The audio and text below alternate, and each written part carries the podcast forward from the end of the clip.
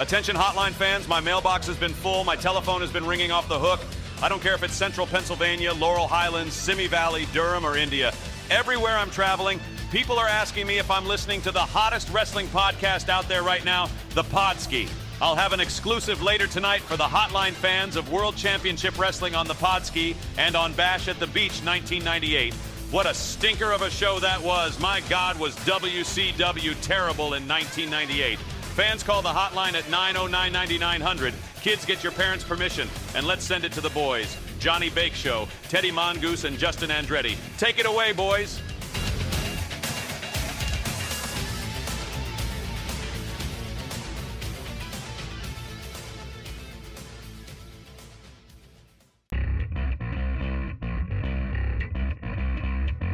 Welcome to the Podski. What? Ooh, yeah. You understand, baby? Dig it? Let me tell you another thing. First name John, last name Baker. Uh huh. Brother. Hello and welcome to the Podski. I'm your host, the man with thousand gimmicks, Johnny Bakeshow, and it is episode 57. We are gonna take you back in time. We already took you back in time 25 years ago, a few weeks ago at the Summer Classic uh, weekend. We did the Road Wild 98 show.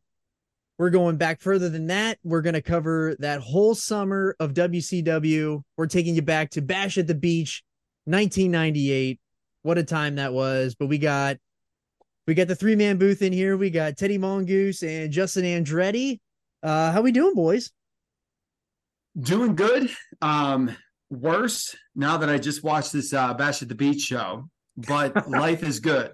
So I, I here's the thing. I've seen so much good wrestling in the last seven full days, right? Actually, let's let's let's extend that to nine full days to include that um FTR and uh Bullet Club Gold match, which is Oh one of the best matches that I've ever seen ever. uh the the the the reports are real when people say that that might be the best televised tag match ever. I've never I, I think one. it was the best tag match I've ever seen. If, if if it's not number one, it's in the top three.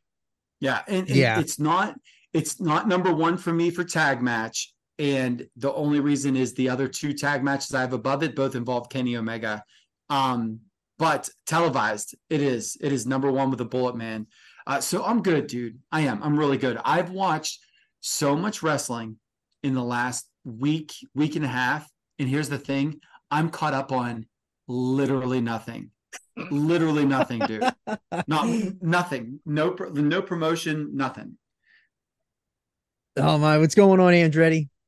Well, I am. I somehow I am. I'm only at six thousand steps today, despite the fact that I've been walking around like an asshole for the last twelve hours. But other than that, I mean, it, same thing, dude. I, I think I think I'm caught up on the G1, but uh, my my version of caught up on the G1 is I fell asleep probably during some of that, and I'm trying to go back and catch up again. But it look I I, I haven't watched Raw. I I watched. I think I watched Collision.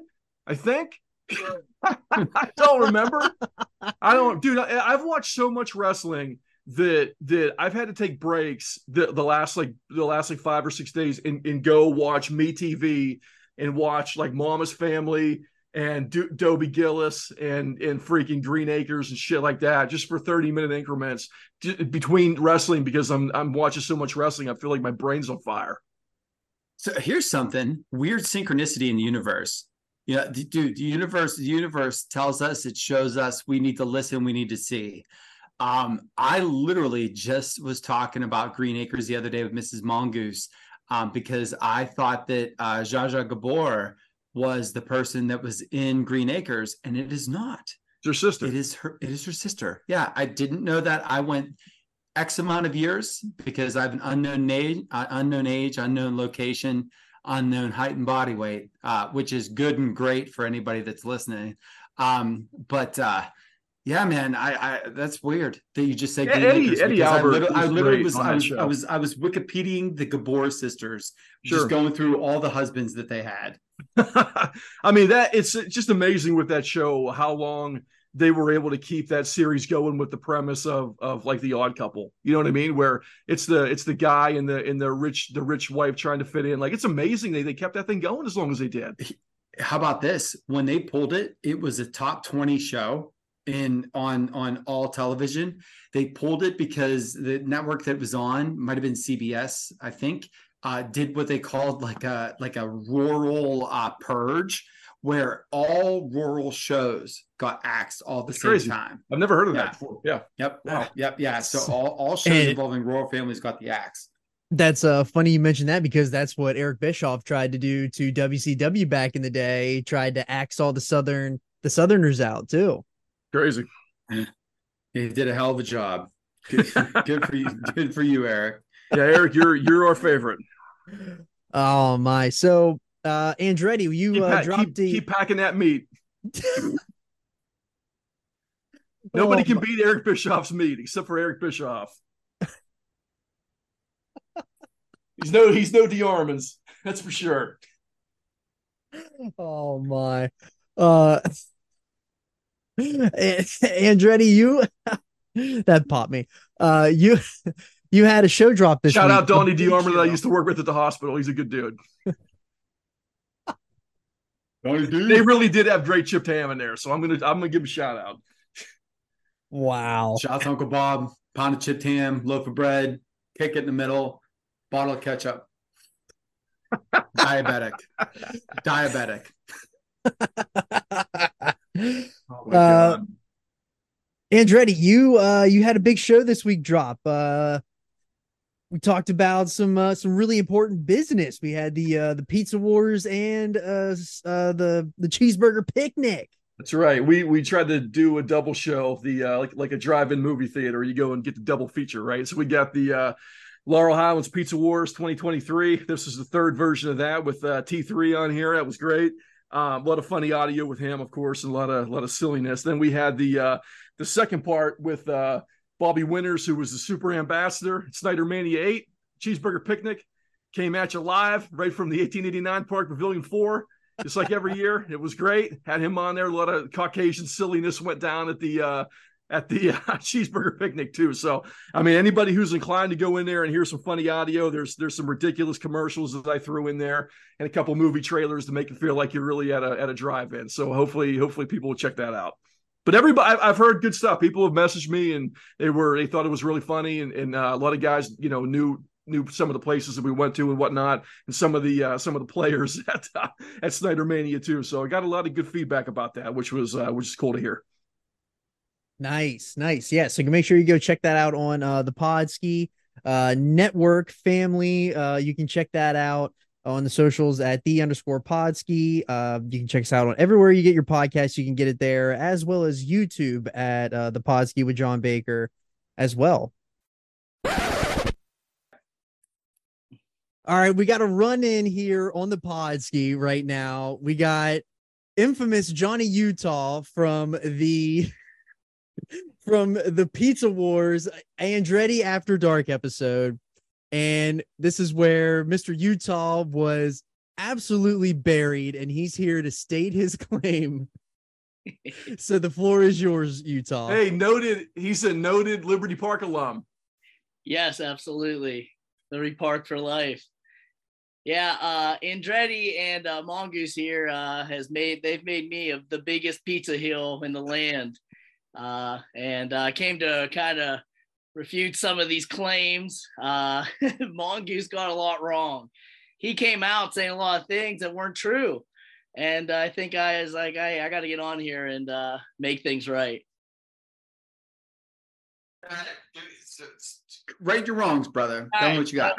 So first off, uh, Mongoose here uh, kind of claimed the fact that I've only had four pizza places my entire life. I've been stuck in Sidman, St. Michael for my whole life, haven't ventured out.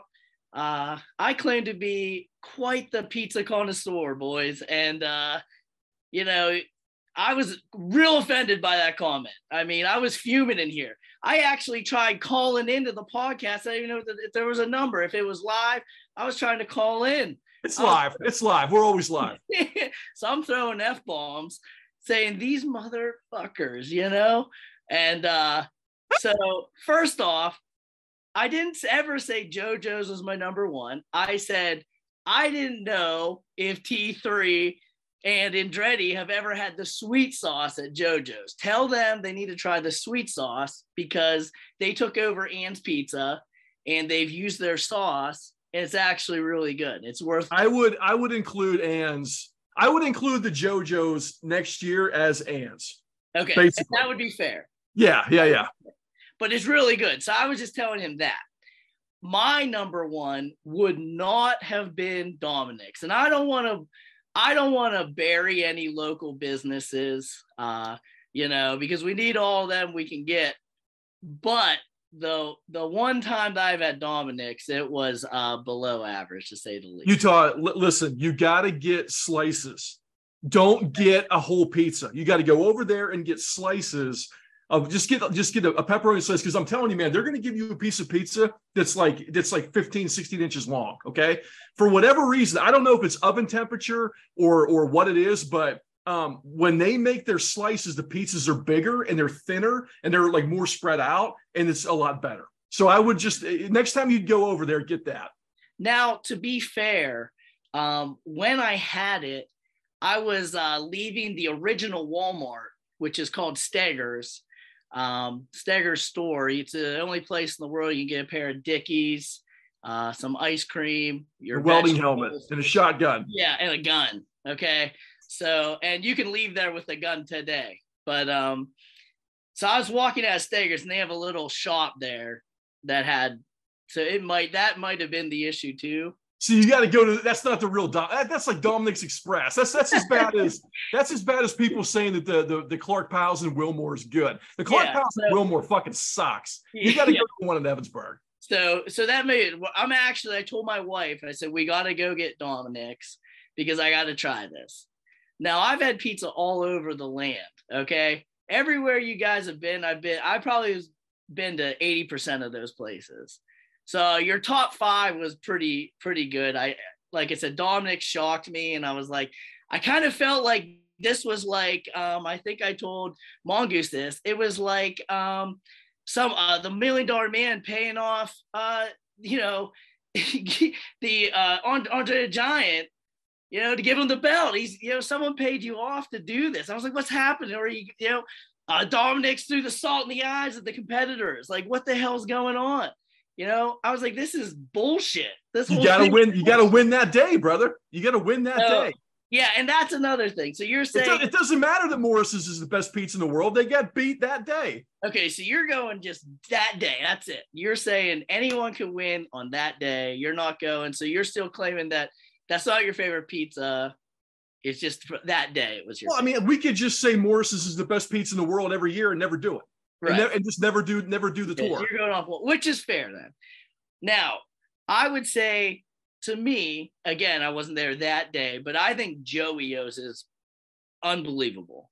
Sure. I think Joey O's is it's different. It's completely different than any other pizza I've ever had. Well, they got you know they got runner up, right? It was really tight. Absolutely. and that's why I was so pissed. When you said, I'm like, okay, he's gonna give Joey-O's their yeah, the championship. They deserve it.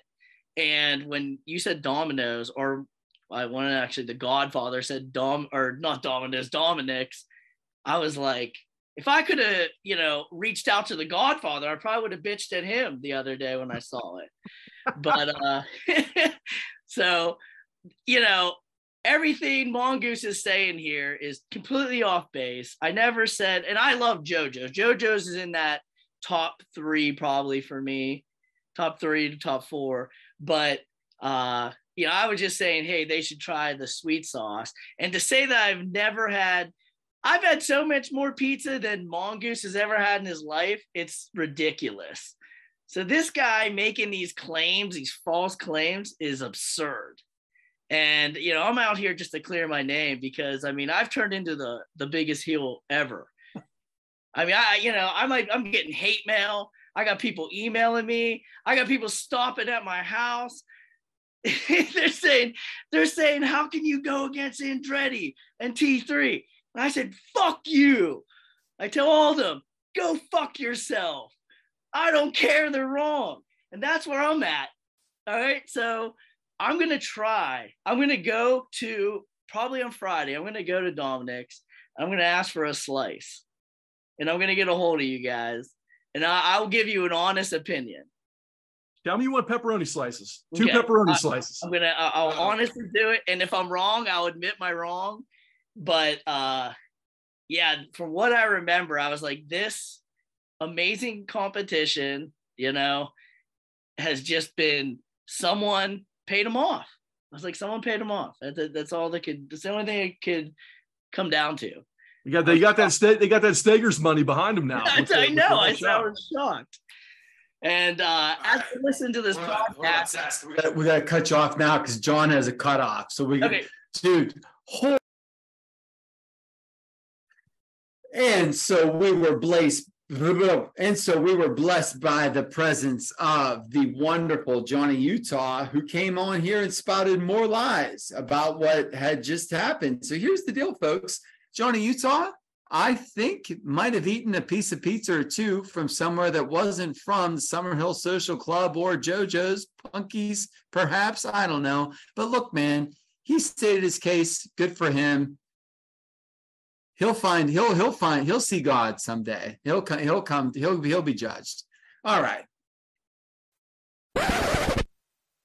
and uh we got some housekeeping uh we want to take care of too we uh we are in the dog days of summer where there's nothing going on really in the world of sports other than there's everything going on in wrestling right now Oh, so the, the Dodgers, the Dodgers got Kike Hernandez back today, which is good. Hey, what, That's what's good for that? them. What, Like, that's that's good for them, man. what does that hip hopper say? Kiki, do you love me? does, does, does, does that put me on with the younger crowd? Kiki, do you love me? Jeez wow I'm I'm looking I'm looking forward. So um I will be celebrating a undisclosed uh, birthday number at an undisclosed location here in a couple of days. Uh, and I am very much looking forward to kicking back and watching a Buckos game or two with the old man. So Nice, nice. yeah, last year at this time, not only did I get to see my first Pirates game of the year, they were playing the Phillies.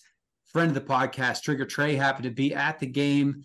And uh, I got a couple dozen uh, wonderful photos of him just struggle facing after that game. So, shouts out to you, Trey.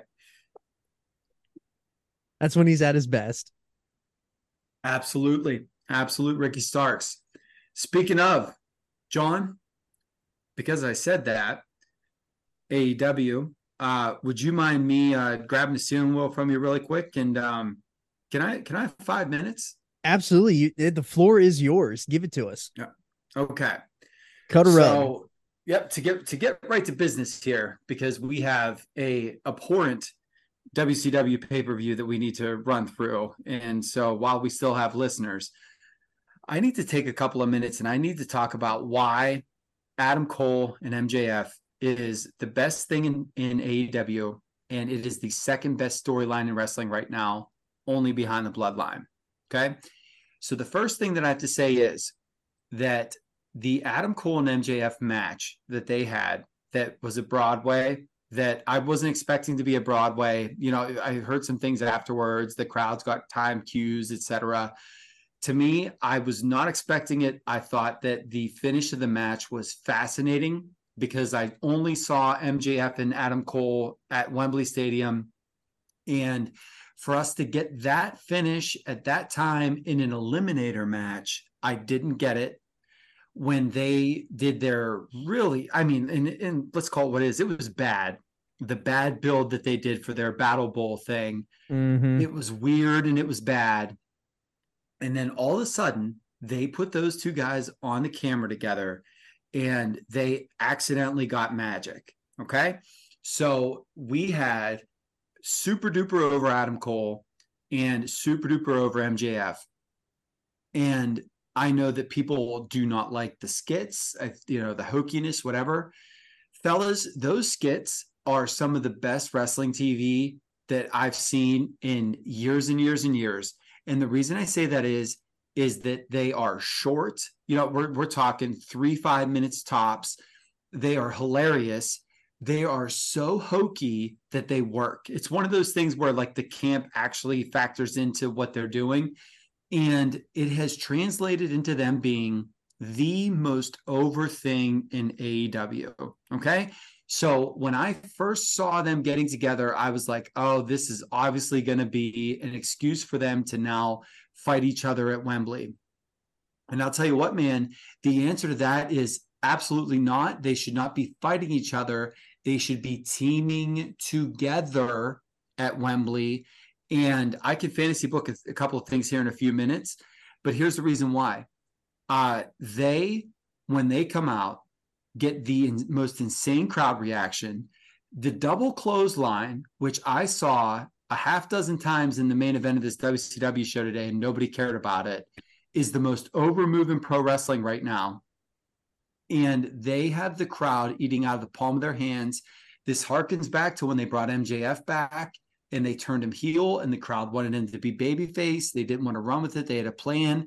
You literally have a second chance at doing it. You have a second chance. That never happens in pro wrestling. And now you do. Huge babyface team. And then when he turns, he could be the heel of all heels. And the last thing that I want to say about this is two words Sami Zayn. Sami Zayn was supposed to be a two to three week bloodline pit stop. Mm-hmm. And all he ended up doing was getting over the Usi and you know feeling he popped the literally popped all of them in the ring. I'm feeling Usi, and what happened? We got one of the best main events in recent history in WWE, especially in a B show with Sami and Roman. That turned into a multi-month long storyline that printed money. I, I was going to write the numbers down and I don't have them in front of me, so forgive me. But that uh, Better Than You Baby shirt is the number one seller this year on Pro Wrestling Tees. Mm-hmm. It is the best shirt that AEW has done in years. So people are buying it. We go into the collision show where uh, Dax uh, flips not fist Harwood uh, wanted to be serious. I, John, I'm going to find you a clip of Robin from Teen Titans going serious and I want you to put it in right here and cut me out. Okay. Yep. Serious. Because that was Dax Harwood. I'm serious. There will be no tomfoolery. There will be no ham hippity. There will be no dancing. There will be no nothing. Dude, that crowd booed the shit out of him. They didn't want to hear it. They wanted nothing to do with it. And it, he was shook, man. He was legit shook because they started chanting at him double clothesline. Yeah. So FTR, insanely over babyface team, is the de facto heel because the babyface who's saying, We're not here to mess around, got double clothesline chanted at him. Yeah. So you know what, dude? I like bury it, get over it. Like swallow your pride if you have it. If if it was just shtick and storyline, then that's fine. But if there's any apprehension about them doing any goofball stuff in this match, I'm sorry, man. This is Rock and Sock 2.0 accidental light, lightning in a bottle. This is going to sell t-shirts. This is going, it's so over. So please, AEW, I beg of you, please put the belts on Adam Cole and MJF, and you have that headline your main event at Wembley, and you put them against an Omega and Ibushi or something like that. I dare you, I triple dog dare you to do something like that because that is going to be insane. And if you want to do the breakup there, you do the breakup there. And then you have your title match right in place for either a title match if MJF retains against uh, CM Punk, or you have a built in blood feud for mm-hmm. full gear down the road. Or you, you could do, or you could do the turn and then the following week at All Out, do the match there. The only reason that I'm thinking that that won't happen is that CM Punk carried around that red bag and yeah, he's been he carrying around, around. the red bag, because he carried it around, I'm saying that, and he should actually, I think, for the sake of Chicago, yeah, he should be in that main event for the to, for the real champion. So I appreciate the floor, man. I just, I just, I love.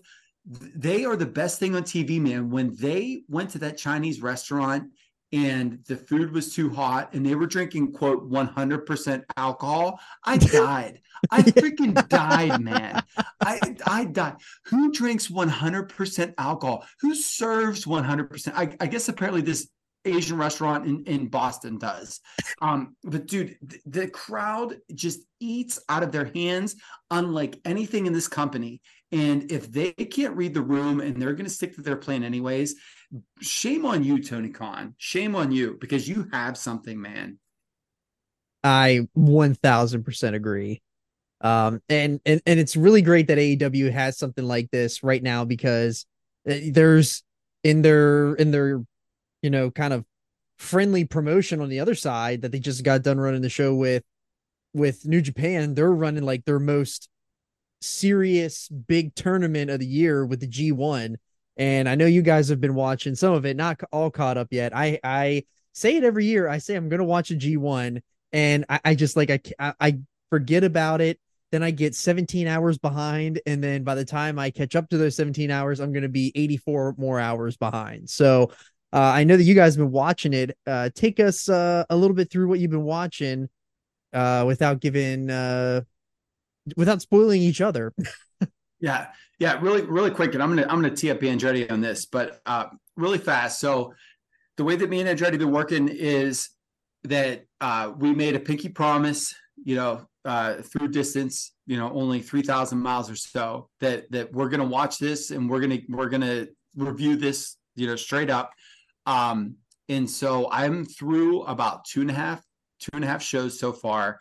Uh, I have this to say. First off, Gabe Kidd absolutely murdering people before he even before the bell rings just murdering people, throwing chairs, put them into the audience, just making them pay for crimes that they didn't commit, but the Gabe Kidd feels that they did. Like I think is really awesome. Um, I think Gabe Kidd's okay. I, I hate to I hate to say it, like he's just one of these guys that he needs a lot of work, which dude, go to the G1 and get your work in.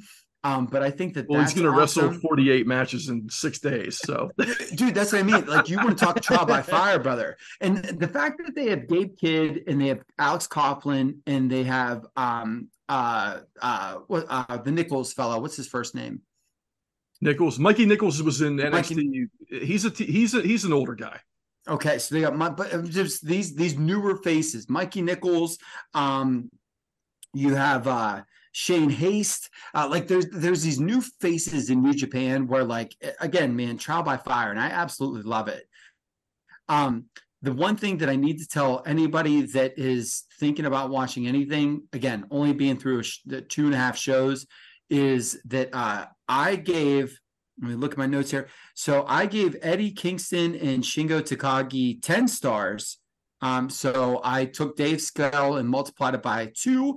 Um, the couple of things I have here is adore these strikes. This is everything I wanted. Strikes are insane. The selling is better. This is awesome. Wow.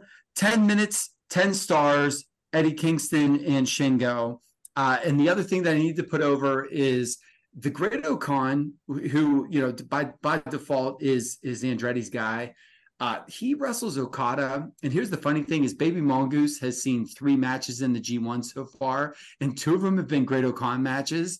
Um, the first match where he wrestles Okada and Okada sends him to the outside and he hits his shoulder against the barricade and he sells it as if he's just been turned into goop uh, dude i i freaking i fell over it was it was one of the most wonderful things that i've seen in wrestling this year um and the other thing that i really really want to put over big is uh him versus kenta i thought him versus kenta was absolutely freaking awesome for that i have uh i have kenta uh Great-O-Khan, 11 stars. Uh, I gave it one more than uh, than Eddie Kingston. So 11 stars. O-Khan, uh, screaming while doing straight right punches to Kenta's face is the move of the year. So I have supplanted the um, Samoan spike with uh, the Great-O-Khan screaming while delivering straight right hands to a man's face. Uh, and so that's what I have so far. What do you got here, Andretti? Well, I there just were some people that I wanted to kind of talk about briefly and everybody's brought their A game so far I thought there wasn't anybody that looked out of place even though um, whenever we looked at the card about who got included this year um, for the G1. I know there were some there were some names in there that we were kind of surprised about, but I thought everybody's done great, man. This it's it's a great time for older stars to step up and, sh- and really shine with the younger guys and for new faces to get to, sh- to get a chance to shine against some of these older guys and i think even even naito and uh tanahashi have, have done great with everything that they've done they haven't had a bad match with anything yet. So th- that that's been a really cool thing to see that too. And look man it's not easy for those guys man. And you can even you can even put okada in there too. I mean these are guys that work a lot man. They work a lot. And tanahashi is is he's his legs are not good man. Naito's Naito's been, you know, not the healthiest guy in the world the last couple years either, but man, they come to work every day, man. And, and these matches that those guys had, it just shows you why they're legends in New Japan and why they're always going to be. Naito and Jeff Cobb, I one of the things I literally had was that if we get this Naito throughout this tournament, that Naito's the MVP. He was that Jeff Cobb match, he was insane. He did everything that you would want Naito to do it looked good. It was crisp. It was, I, I mean, he was awesome. I'm just scared to death that because of how grueling the tournament is, you know, with the schedule and everything that that his body might not be as kind to him. But if he can somehow manage to sneak through a couple of, you know, less bumpy matches because you know Jeff Cobb's going to throw you around, he's going to be awesome, man. Like I, I would, I would, not, I would not be opposed at all for Naito to be one of those guys that you think is going to be in the running, but will put people over, and then all of a sudden be like a block finalist. You know what I mean? Because if, if his body holds up, he would be awesome in the semis. The the guys that I'm most worried about moving forward are are Cobb and Tanga Loa. And I know Tanga Loa's been out for a while and he's doing he's doing fine, but I just I don't know where that guy goes after this showcase because he's getting showcased right now as being a member of the G1. So I'm not I, look. He's got another guy who's been banged up for a long time, you know. But Cobb, it seems like Cobb has been there for a long time, and he's had chances. And I'm not, I'm not, I'm just not, I'm not sold on it yet, man. But uh, but for in terms of guys who who have just blown me away, I mean, Kiyomiya is awesome. He looks he, he looks fantastic. He is, he is awesome. Him being him being a guy that from the outs from the outside he got thrown into this. If people weren't super familiar with man, I mean that guy that guy can work with anybody. And he's he's a really talented worker. But um, you got you really quick. You got to give the the audience credit because he's over in every building that he's at, even some of the lower attended events. He's he's he's over, man. And so obviously he's a name there and I would probably liken that to something similar to you know if if you're you're hardcore here and you've heard of you know, let's let's go back to like Adam Cole coming from Ring of Honor to NXT and everybody losing their mind. I sort of feel like that's the vibe there, and that's it's really awesome. Yeah, and I know I brought this up to you, but I'm I'm not sure that Umino is to be the big baby face up and comer younger guy that they need him to be but I think that Kiyomiya might be.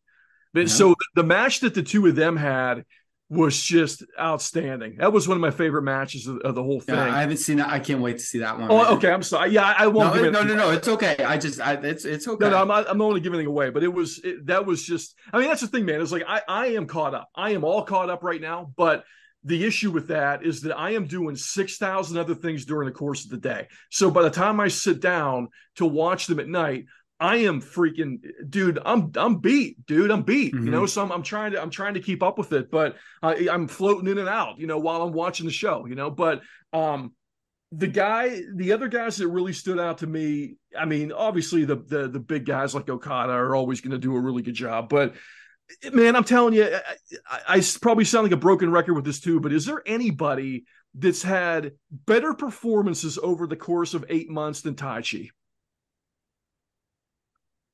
Dude, I Taichi and Osprey, mm, chef's kiss. I've not seen Taichi and Taichi and Okada, and I know that it's everything. I'm telling you, I haven't seen it. Don't know the result, but I heard it's great. It's um, so good. It's so yeah, good. I and I said to you guys in the in the group that few things will get the missus attention if it's just on in she, I had her attention for a while while that one was on, like eh, where she was like, "Oh, you know what's going on here," blah blah blah. So yeah, man, uh, it's, Taichi's Tai Chi's so good. The one the one thing that I will give everybody on that roster credit for, man, is that is that that that company they get cherry picked and people leave to go to AEW or they go to they go to WWE or whatever for for a bigger paycheck and probably less work. But Yeah. the thing is, man, is like those guys have stood the fuck up, dude. They stand up when they need to, man, and, and they really show up.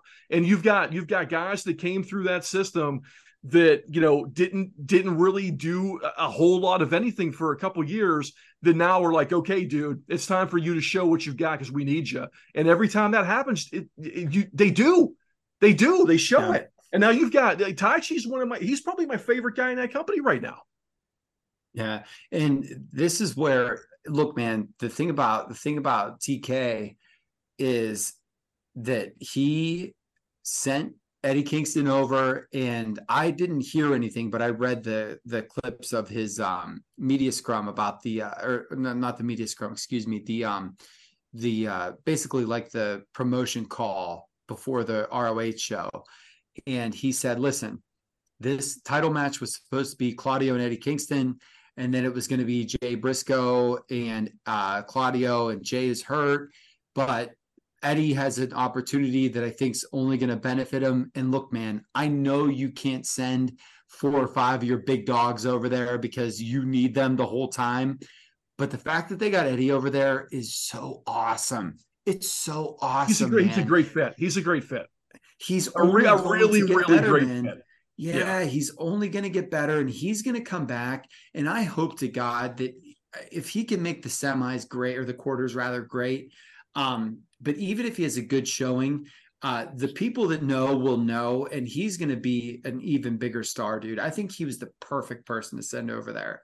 And next year, I would, I would love in the future, maybe not next year, but in the future, I would love to see them send a Jungle Boy, a Hook, like some some of those types go over there man get your ass kicked for three months or you know not three months but 15 weeks or so or whatever. Well even especially freaking- super juniors would be perfect for those two guys. Yeah. yeah. 15 weeks is the same as three months. What am i doing man?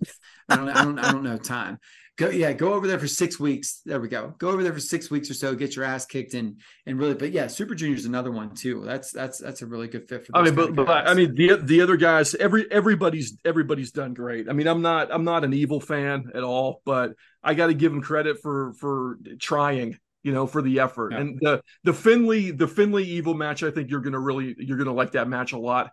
Uh, that was great. Um, but the the great thing, man, like how good is Yota Tsuji, dude? I mean, that, well, when you were talking about Kiyomiya being their guy, because they don't have Kiyomiya yet, they just have a handshake thing. Because Okada and him wrestled, and it was a pretty big deal. They did like that inter inter uh, interpromotion um, Yeah, all that- Japan thing yeah, with him. yeah, yeah. Um, but they got Yota Tsuji, and if they got Yota Tsuji, then he, dude, his smile, like he's so charismatic. He's such a good worker. That's a guy that can sell you a billion T-shirts, and it And you be know what? He's he's face. he's supposed to be working heel, and people love that guy, man. He people Yeah. that just they just like him, you know. And that that's a that's a really good point. But um, New Japan right now, um, they they just they go through these periods where they're in transition, right? Where they they lose a couple guys, or you know, business goes down, or the pandemic, or whatever the hell it is, right? That always happens to them every couple years. But right now, they've got a just unbelievable roster right now. They've got an unbelievable roster, and they're doing a really good job with what with where everybody's at. But they've got this, they've got this this really great group of guys who are right underneath the main event level where they're not quite superstars yet on, on the level of like an Okada or a Tanahashi, something like that. They're not that yet, but you've got this group right underneath it that are that are so poised to just take that next step. And I'm man, I'm looking forward to it, man. I you know, a year from now, six months from now, when we get, you know, we get Tsuji versus versus uh Naito for control of that group, things like that. You know, we bring in Kiyomiya and, and it's him and it's him and uh Takahashi killing each other for that for that, you know, that undercard belt, dude. I mean, there's there's just they're lined up right now to just have an unbelievable next couple years if they can keep everybody there and, and, push these guys correctly. The the stuff they're doing with the Bullet Club right now is excellent. The guys that they have in there are are fantastic. Finlay, I mean, I I, I got to eat crow on that too, man, because David Finlay's a bad motherfucker. And I'm, and I was, I'm, dude, I was, I was, just getting ready I'm to. on board, dude. I'm on board. Yeah, I was just getting ready to say. So mad, and God is he? He's awesome. And We- here's the thing with this Andretti. I'm sorry, really quick here, John. And I'll let you go. But um, with the uh, with with this, I almost feel. And look, man, this is before my time, and I don't have enough time in the day to go back and watch. But they always allude to the time where New Japan was in its doldrums, and Tanahashi was the man that carried the company. And then you got Okada and Naito and these names. I seriously feel like we're there, where it's not Tanahashi, it's Okada. Okada is the only thing that makes sense, and that's why he keeps getting the belt and everything. Or, uh, Nakamura, Nakamura would have been another one thrown in there with those guys. Sure. And so I feel like when you just said about these people that are bubbling up, you know, the simmering, simmering, simmering, ready to boil over. I'm hoping that we're there, man, because there are some really great people. So yeah, that that that'd be something I could liken that to. to probably, I think the era would have been the late 2000s where they said that uh, Tanahashi was the man. He was the only reason that that promotion is still here. And look at what they came uh, came into. I feel like Okada's that guy now. Go ahead, John. They've got they've got a uh, go ahead. Yeah, Baker. I'm sorry. You had you. I'm sorry. Go ahead. Jump in. No, it's okay. I just was. Uh, that, that's really funny what you said about Finlay because uh, everyone sitting here, we were like, I don't know if we tr- we can trust New Japan after they did that, and he came out there and said 95 f bombs in one promo, and you had to cover poor little Mongoose's ears. Oh, that baby Mongoose's virgin ears, man. Uh, Here's I mean- the best thing is that she heard that promo and she still every couple of days will be like, Dad, is the F word friendship? Or so- you know, something like that, like something that's very much not the F word. And I'd Yeah. be like, no, but don't say the F word. You know what I mean? So yeah, so at, at least it's so yeah, yeah. But that, I'll tell you what, man. I thought after that one, I was gonna have to take her to one of those brain scrub clinics or whatever. Yeah, it's just really funny that like everybody sitting here, we, we were all saying like we don't, I don't know if we can believe like what New Japan is doing. We can, is can gonna- we yeah. can we uh, can we trust the vision and like it, it's turned into something really good again. They they just well, the, my the, done it the right every fear- I think the fear that all three of us had was that they were just going to put the belt on him, and he was going to beat SANADA, and he was going to be the champ. oh I yeah that was the fear. The present, the presentation of how they how they brought it him how they brought it to, to come to pass was not good. But you know, look, it- here we are, and it's it, we're you know six months later, eight months later, and it's fantastic. So I gotta I gotta hand it to him for that. Now, look, I like the. uh I like the War Dogs tag team. I think those guys are to be are to be really good. But they the only thing I would say about New Japan right now is they've got a little bit of a a little bit of a gap at the top with the tag teams. Bish, look, man, Bishamon's probably a, a top three team in the world. You know, those guys are awesome. But um, in outside of that, they've really got to figure something out with the tag team division now. Whether or not that ends up being um, you know, Shane Haste and Mikey Nichols back together as as the you know the Mighty Kneel like they were in NXT, and they're they they just pull them out of TMDK as a tag team again and let them be. Maybe that's the answer, I, but I don't know. I don't know what to do with that tag team division other than put two guys together, and I'm not sure. I'm not sure who that should be because I do not want to see House of Torture as a tag team going after those belts. I don't want to see bullshit. I want to see guys that that, that know what the hell they're doing because Bishamon is a good enough tag team that they deserve. They deserve a, a, a really good run, but they got to have a really good run against people who are credible. Well, the move the move is if if they listen to me, you know, and and they put those belts on MJF and Adam Cole, and then they they let this thing percolate and roll. Um, is that you do some disenfranchised storyline with a tag team or two from AW, and then you you let them go an excursion without calling it excursion. I, I think there's so many good tag teams there, dude, that I think that that could benefit. I mean, just go through go through the the the Rolodex, and you can find two without even you know going past the fourth or fifth thing uh, to find somebody that that would be awesome to go over there. And the best thing about it is with all trans uh, all all restrictions lifted, everything else, they're gonna have to go over there for oh, what once a month, twice a month.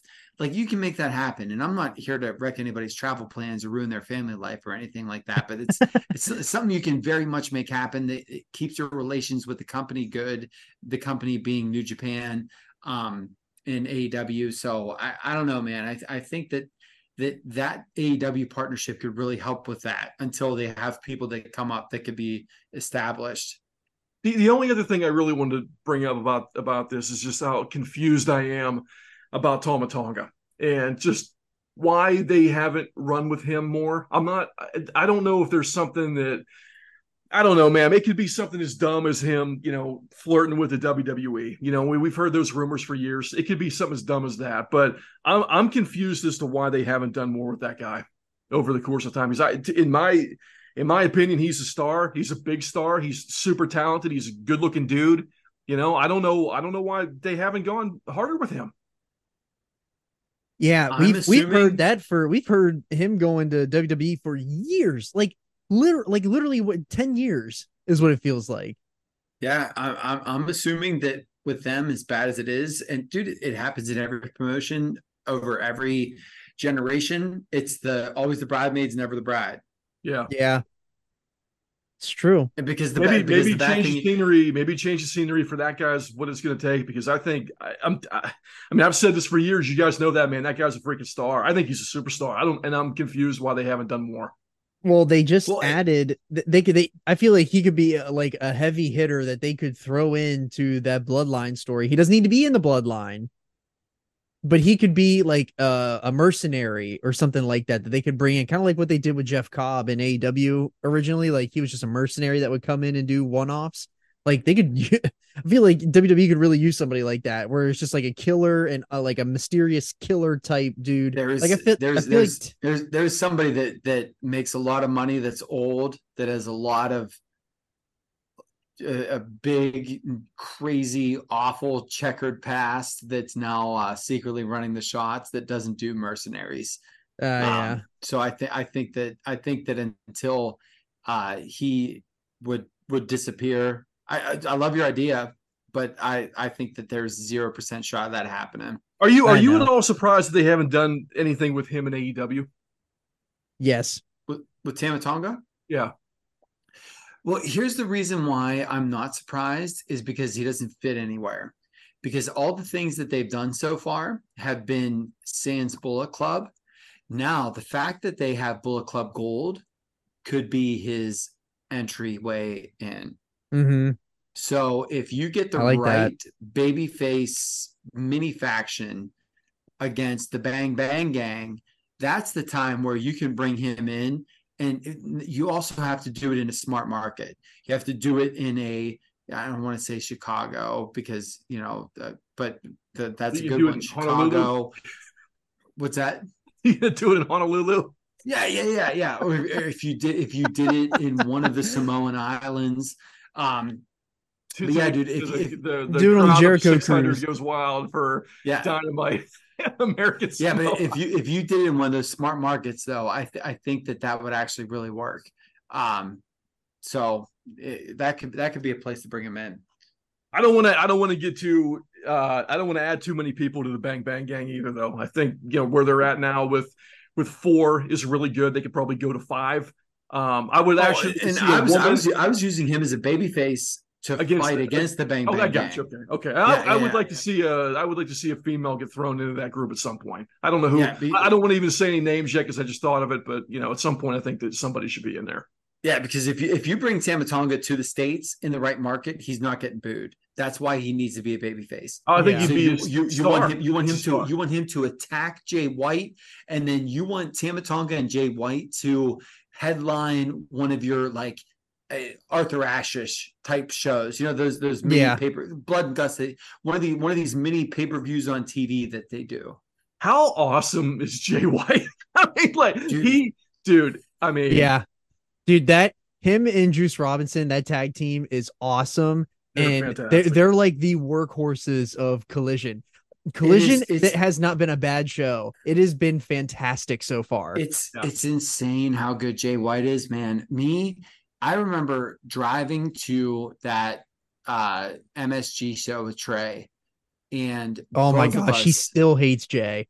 well, but both of us, but here's the thing, man, is that at the time, this was when they were trying to quote unquote make Jay White a thing, right? Yeah, yeah. And so his like his slow style screaming, it was it was annoying to watch. And it's one of those things where if you look back on it on retrospect, it made him a great heel because here we yeah here we are with this insane work rate and all this stuff and this guy's slowing it down slowing it down. And that's what he did and we hated him. And i guess that's the point right? Yeah. is that we're supposed to hate him. And the thing is is he just got so good at what he did. And i hate to say this but it's true. When he grew the beard man Yes. that was such a big deal. It was it it it it, it put the look over the top Mhm. as a heel. Like he lost all baby face niche, baby face And- baby face. And the other thing Yeah, too it- is that it- he got insanely ripped as well at the same time. Yeah, dude, he's he's cut out of stone. And, Yeah. and now and now, dude, he found he found a great sweet spot where when he works these American crowds, he can't just go because what he fell into in Japan, especially pandemic era, is he would just scream. There was no crowd noise, so he would scream and he would scream, "Oh, f you!" and he'd trot people and everything else, and his screams are really well timed to where the crowd goes dead and he'll say something abhorrent Yeah. like oh god he's he's got it going on man he really does You want to talk about? Uh, are are we good on? Are we good on G one? Any any closing thoughts on that for right now? Mongoose. we'll be back Yeah, that's it uh, we'll be back It- listen man it, it's the best thing in wrestling every single year it had a little bit of a low point because of pandemic restric- restrictions and everything else this tournament so far has been awesome It's unbelievable. and we'll be back we'll be back So, uh, Baker, before we get into anything else, you want to touch on Pillman for a minute?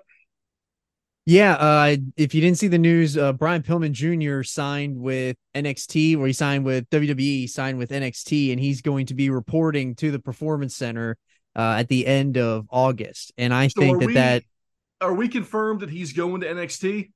yes, it Dave said Dave confirmed it, Good. or Wow, Body Slam, a- Body Slam confirmed it, but I don't know if Dave confirmed it, but Body Slam did, and usually they're not they're not terribly off either. So This is Um, a this is a very smart, Yes. egoless, awesome decision by both parties yes, because that guy needs he needs a change of pace. He needs to be trained. He's got a great look. He's by all accounts a great dude. yes, I mean, he's got the legacy and the name. That is a guy that you want to to do everything you can to make him that's a star. And I'm really I'm really glad to see that he didn't just mail it in and say, I'm not going to NXT. I'm too good for NXT. I'm going to MLW again or some bullshit. So for him, for him to go and and just understand that where he's at and where he has to be and to Mhm. do it, I think is a really inspiring thing.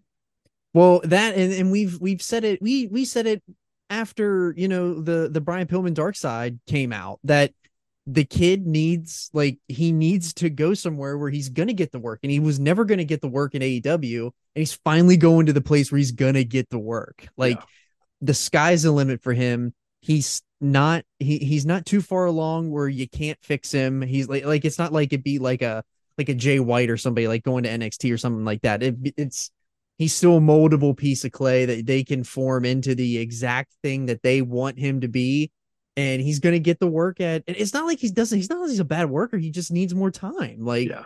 and he's going to get it in NXT and And I can see great- that guy being a monster monster baby face and Sure. they're already on the legacy train like they got Breakker out there they they want they want the the legacy to keep going and why not build it for a place where the guy you know didn't get his best shot at WWF because of the ankle and They they've you know, done had, had one of the greatest he every time you see an attitude era um promo you see Pillman 9 millimeter now you don't see it as much anymore because you know guns and all that can't do that anymore but that's one of the greatest uh segments one of the greatest moments in, in raw history and a chance to bring that guy's son to the big time, hats off to both parties. Yeah, Love for it. sure. Um, it, it- it's it, they've done they've done a lot a lot of great work with less. I'll say that. Yes, You know, absolutely. and dude, NXT right now is is they've there's a lot of great prospects down there, man. There really are the people that they've taught how to talk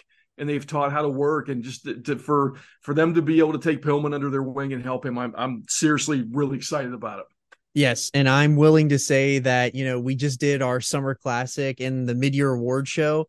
Depending on how things go, he could be part of that best male prospect by the end of the year.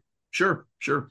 So, but yeah, we uh we're here for the main event now. We uh we got this WCW what this Bash at the Beach 98 show. I thought this would be a good idea. So, we did the Road Wild show a few weeks back when we did the Summer Classic and Which was a bad idea.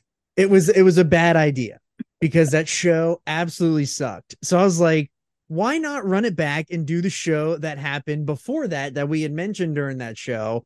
Which came first? We couldn't remember at the time what came first. Did Bash at the Beach come first or did Road Wild come first? Well, Bash at the Beach came first and then Road Wild happened. So we figured we'd come back, we do we're gonna do the Holy Trinity. So this is your this is the um the the reveal that you know we're gonna do we're gonna cap it off with fall brawl 98 which uh, mongoose and i when we when i got mongoose into watching nxt we watched that first war games together. And after that war games he sat down and he was like you need to watch this war games from fall fall brawl 98 and we sat there holding each other's inner thigh absolutely in love because they're Right. the, the But by, insanity by and that. love, by and love, that doesn't mean it's any good. No, no, no, no.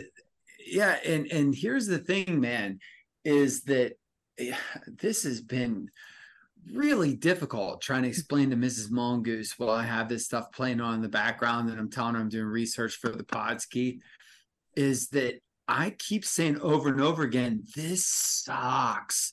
This Yeah. is so bad.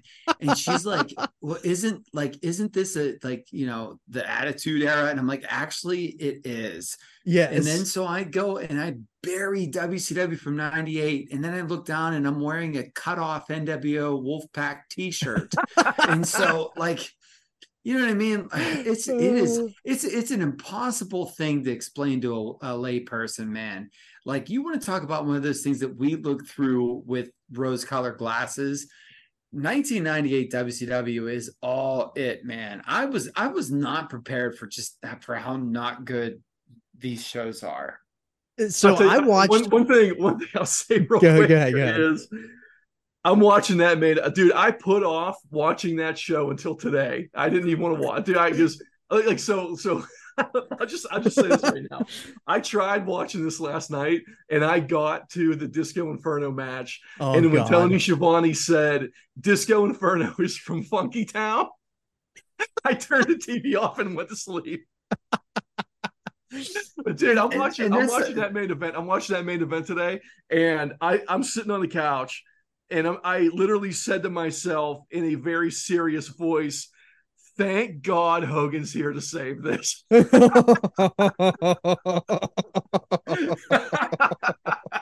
That's it's, so it's, great. It's crazy because I I have been watching. I've watched so much wrestling this week. And it's all been so it's- good. it's been all so been good. so good and this this is so bad and this is pay-per-view wrestling so all right john you you lead us in and then pass me the ball and then i'll i'll i'll take us into the show since okay, but before we start, since since we we are absolutely killing this right now, uh, I started watching Nitro. I started from the beginning, and this was like pre-pandemic. I started in late 18 and I watched it all through 19. Then I watched it through COVID because I wanted to I wanted to see what WCW was all about. And I fell in love with Nitro. And I don't remember this being this bad my first watch through. I was like, ah, you know, this is pretty good. Like, this is like a legitimate star-studded roster. The roster is unbelievable. So I have a suspicion all the pay per views are bad. Yeah. Yeah, Yeah. Well, here's, they here's- might here's literally the be thing, all John. bad. And here's the other thing, John, is you were watching it during a time where WWE was putting on Great Balls of Fire as a pay-per-view. Yes, like seriously, seriously, man. And and we were we were watching syndicated one hour long ROH show, shows. And so your exposure to awesome wrestling was limited. Obviously, mm-hmm. you know what I mean, like in in the scope of that.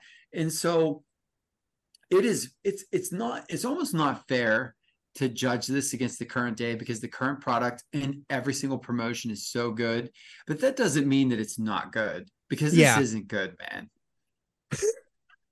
And like So- like we were saying, man, that the roster, the roster right here for WCW at this time period is so outrageously talented. It's These shows are outrageously so good. bad. It's insanity. It's so crazy. So, what I want to do before I throw it to Mongoose to give us the the details and the numbers, we ha- I feel like we didn't do a good job of painting the picture of what where we were in the wrestling times. So, so where we're at right now in WCW in 1997, we're gonna we're gonna throw it to Mongoose because so much happened and it's a pivotal point in the Attitude Era in the Monday Night Wars, and we'll we'll throw it to Mongoose here, and we'll we'll uh, we'll get this thing started off. okay so the go home show of nitro from july 6 1998 we have hulk hogan bill goldberg main event this is the most watched wrestling match in television cable history uh, wrestling cable history i should say and this actually was a point where Nitro broke the five week winning streak of Raw. So we're in the middle of the wars, right? So we had Mhm. the 83 weeks, and now we're going back and forth, back and forth. So Raw won five straight weeks. Nitro takes this one. This title change was the first quarter hour of pro wrestling history, uh, cable history, I should say, that reached 5 million homes. So it drew 5,054,000 homes, um, which is in excess of 7 million total viewers. It did a 6.91 rating, which, whenever we talk about ratings today, like when Dynamite does a 0.35, it's a big deal. So to think about a 6.9 rating, um, and when I say 0.35, that that's for the 18 to 49 demo. Um, so I don't know if that's one to one, you know, apples apples to apples here. Um, so that quarter hour where Hogan and Goldberg have the title change, five million homes, it's in seven million total viewers, 6.9 rating, and it broke the all-time record of 4.7 million homes, um, which was set from the match where Hogan won the title from Randy Savage after a one-day reign on April 20th. Uh, so big time deal in terms of TV at that time. And I don't mean to sidebar us, but I have to really quick because we brought that up. If that match happened today, it was the best move for business Mm-hmm. because TV drives everything. If you read the death of WCW and you listen to any of the contemporary, you know, I don't want to say listen to, but if you read any of the contemporary articles at that time, that was one of the things that was the death knell for WCW because you had this money, money, money match that you could have sold on pay per view and done insane buys. And because they were slaves to Turner, which this was a death of WCW thing that I picked up, they were slaves to Turner at the time, had to pop a big rating. That's why that show was on TV. If that show was on TV today, that match would get them literally billions of dollars. There'd Yeah. be billions of dollars there.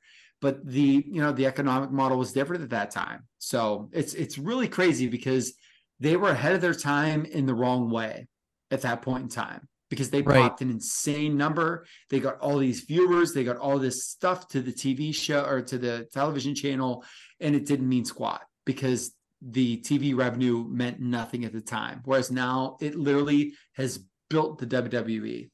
Right. And to add to your point there, um, I know that it, it's it's really hard to take Bischoff w- with anything that he says because he does he's not always telling the truth. He's telling grains of the truth.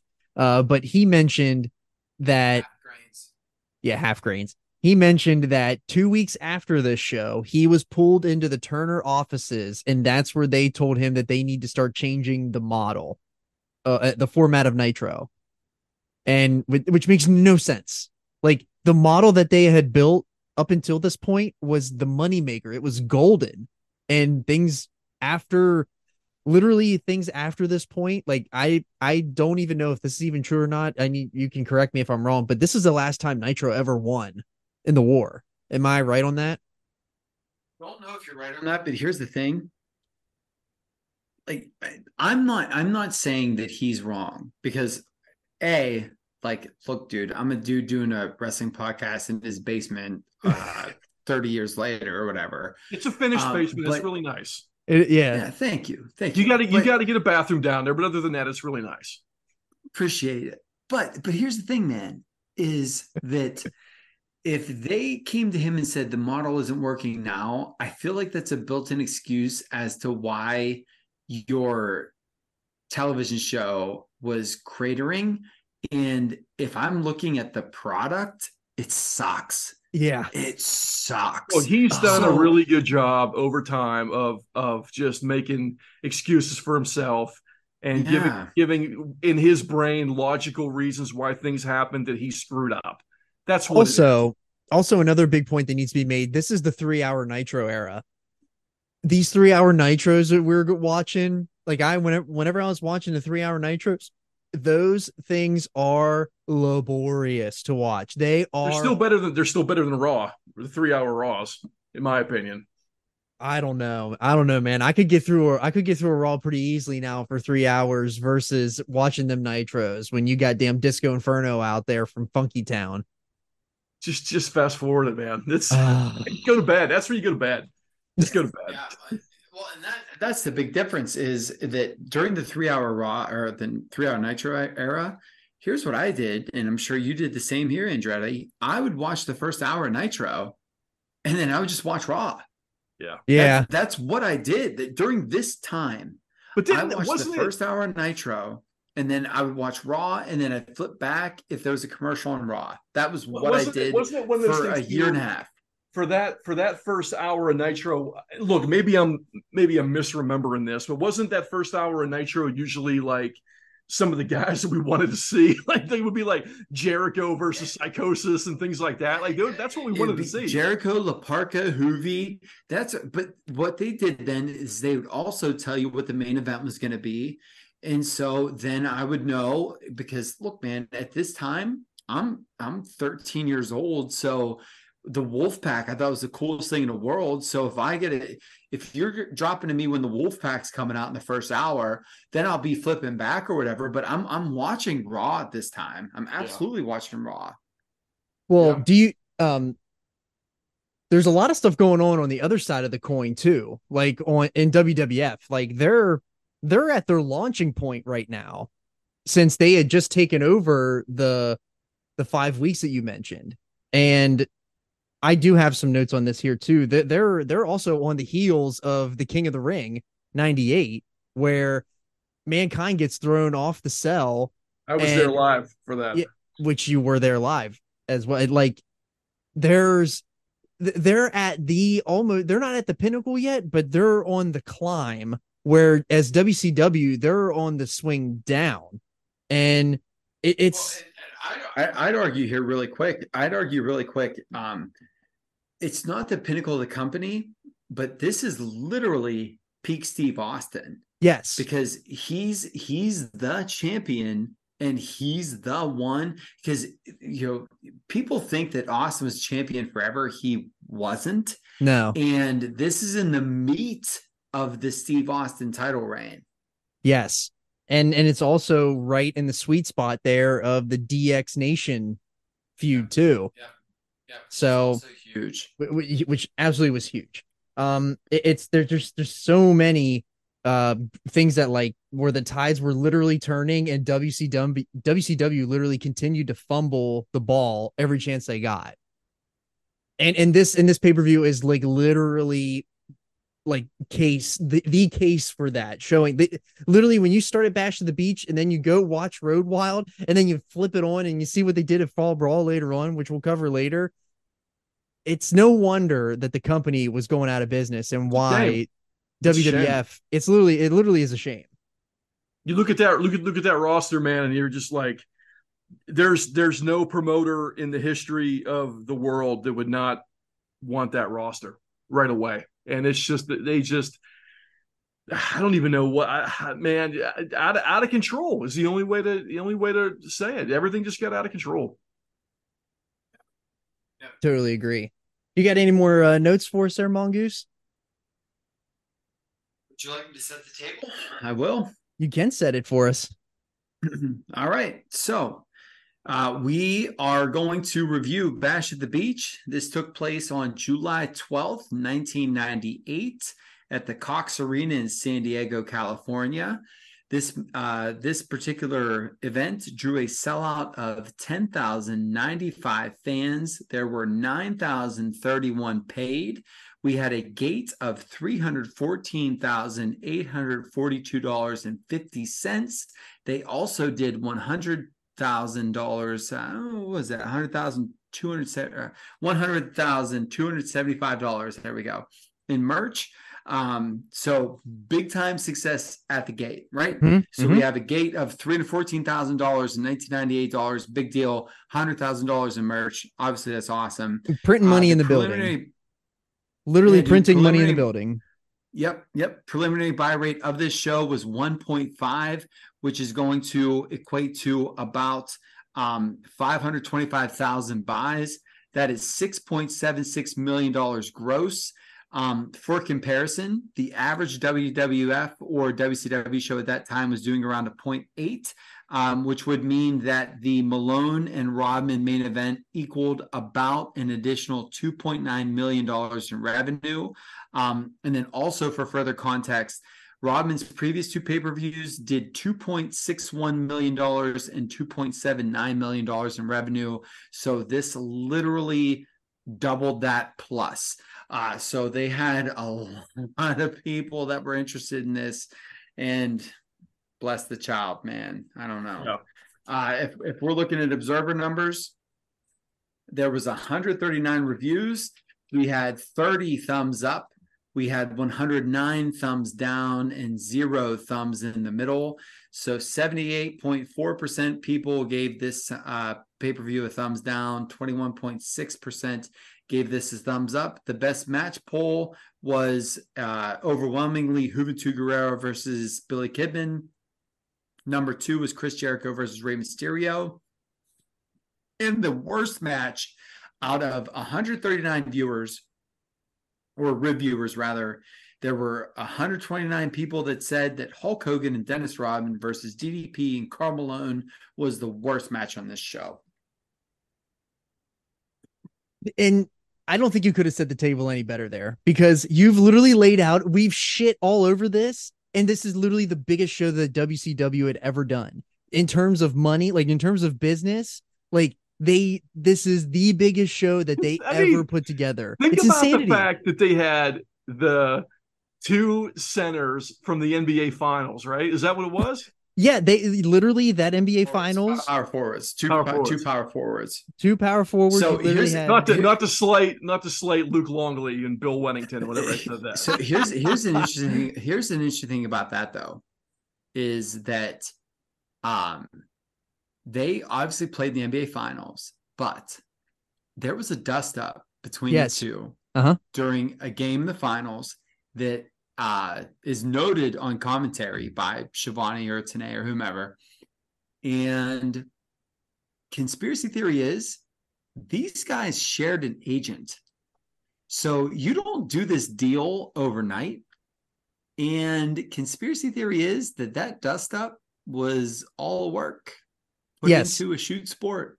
I'm I'm glad you brought that up because if you listen to the 83 weeks episode of this show, Now I know it's Bischoff. We already we already laid the I tape. would never. We already I would never. yes, we already laid the tape. We already laid the table about Bischoff, but Bischoff said that they did have a sit down where he took it to Malone. He said that Rodman didn't give a shit. Rodman was all about it, but he said he took it to Malone and they very gently, softly gave this to him in a way that it wouldn't seem like they were trying to, you know, throw a game or anything like that. But they said that it was discussed in the offices about not going over the top and like actively throwing and and doing shit like this on purpose but if it happens in a game just go with it and like literally do something and I'm sure he said that so debonair and so clever and everything, but this was literally a greasy money man Bischoff with Uh-huh. greasy money men, the execs with greasy money men, the players with greasy money men, the agent that said, "Hey, let's sell some pay-per-views. yes Let's let's let's do this." with two Yeah, greasy I'm- let's wrestlers not- that are also in the ring. Two of the greasy. Yeah, yeah, yeah. I'm, I'm, I'm glad. I'm glad that he tried to make it seem like it was up and up, and we softly presented this. And oh yeah everything. yeah yeah i But know dude, right it's this is this is as straightforward as I could call you tomorrow and say, John, I need you and Andretti to do an angle where you're gonna say that cheeseburgers suck and that you hate his dad, and it'll sell it'll sell pay-per-views and we'll all get rich, and you'll do it. You know what I mean? That's that's all this is. Yeah. And and it's really funny because this is in the this is right on the heels of the last dance. So like there is controversy all over the place surrounding the Bulls right now because nobody knows what's gonna happen with Jordan and Pippen. Like no one knows what's gonna happen to the Bulls. And it was like literally the last dance had just ended a month before this. So like not even it was probably less than a month. Um but yeah, so the Bulls literally come off winning the finals and then a few weeks later we're at bash at the beach in the main event and that's not the only pro athlete that is on this show because they have kevin greene And Who he is didn't pr- didn't say a word about Didn't this say a word about the him. show. everyone okay so if you don't know who kevin greene is kevin greene is an nfl hall of famer he is All-time great linebacker. yes all-time big at linebacker time, one of the he at the is time, the- yes he's the- the all-time leading sack uh, leader as a linebacker he's a five-time pro bowler two-time all-pro made the all 90s team now he doesn't have a suit he doesn't have a super bowl but the man like that's Neil O'Donnell's fault for doing for doing Yep. the job in that Yep, game. yep. Neil Neil O'Donnell jobbed. And and look, man, because pro, dude, the reason I love pro wrestling is that we know it's a work. Obviously, pro sports are a work too. O'Donnell jobs. He he tossed a couple of, of uh, softballs to Larry Brown in the uh, Super Bowl thirty. So poor Kevin, man, he deserved better. So did How good did Kevin Greene look, dude? Kevin Oh, Green my. looked carved out of stone, man. He looked he looked awesome. Kevin. He Green great. looked And- like and he was he, He, was a hell should have been a wrestler. too. Yeah, yeah. he was yeah They should have signed him full time at that they should have Um, he was in the middle of like his like his career they said that that was the last they said that he's he's here's the thing, John. He's at the end of his career. In 1998, Kevin Greene is a is a is an old head, man. right Who was right he He's- playing he's- for then? The- Packers. he just re, He had just re-signed with the re-signed Panthers. with the Panthers. yeah Yeah, so he went Steelers, Panthers, great Panthers run to the Packers because the Panthers were like, oh, you're old. And then back to the Panthers to do like his swan song. well he did a And he, looks did a that year good doing his swan song. Yeah. yeah he did he had just gotten done with a year with the niners and he had Oh, just okay. re-signed with the panthers I didn't even know he played for the Niners. I didn't even know Mhm. that. yeah yeah that, that's they they loosely mentioned that on commentary but i had already known that too so um but yeah this this card we'll, we'll just start from the top we'll get to kevin greene and the giant later because i got some notes on uh the giant Sure. so um we we start this we start this card off with a ravens rules match and it gets a two and a half huh Another one. Hold Yeah, on, we literally there's something you're, you miss you missed stuff before that. So let me get let me get my notes here real quick. So the first thing we need to talk about was the opening video package to this show, Sucked. which was so bad. You sucked. so bad. That video package going into the beginning of the show and the video package going into the main event were laugh out loud terrible. They're the they're the worst video packages I think WCW ever did, and I we haven't even got to 2000 and 2001. No, the other note I had, dude, what a set. How great Set. does that set look, dude? I will say the WCW their sets for their pay per views are some of the best sets of all time, and that's not even including Halloween Havoc, which is the best one of all time with the big uh the ghoul over the pumpkin. That's the that's the best one. We should do, we should I- do I got- Halloween Havoc 98 because that's my favorite pay per view of all time. But it's excellent. it's but it's such a train wreck like these other ones. I don't want to put you guys through a fourth Also show. So terrible. Like that's it, John. I, I like, ah, dude. My my brain hurts because like I understand that that, and I do because I love I love so many things that people don't like.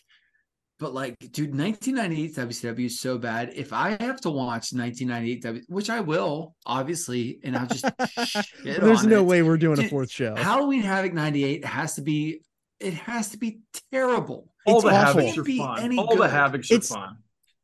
That Dude, one can't be any good. That's Dude, the- you yeah, can it's spin the wheel, make the make the deal, coal miner's glove. I mean, this Havoc 98 show with Hogan versus Warrior, which I everybody knows is a minus five star match.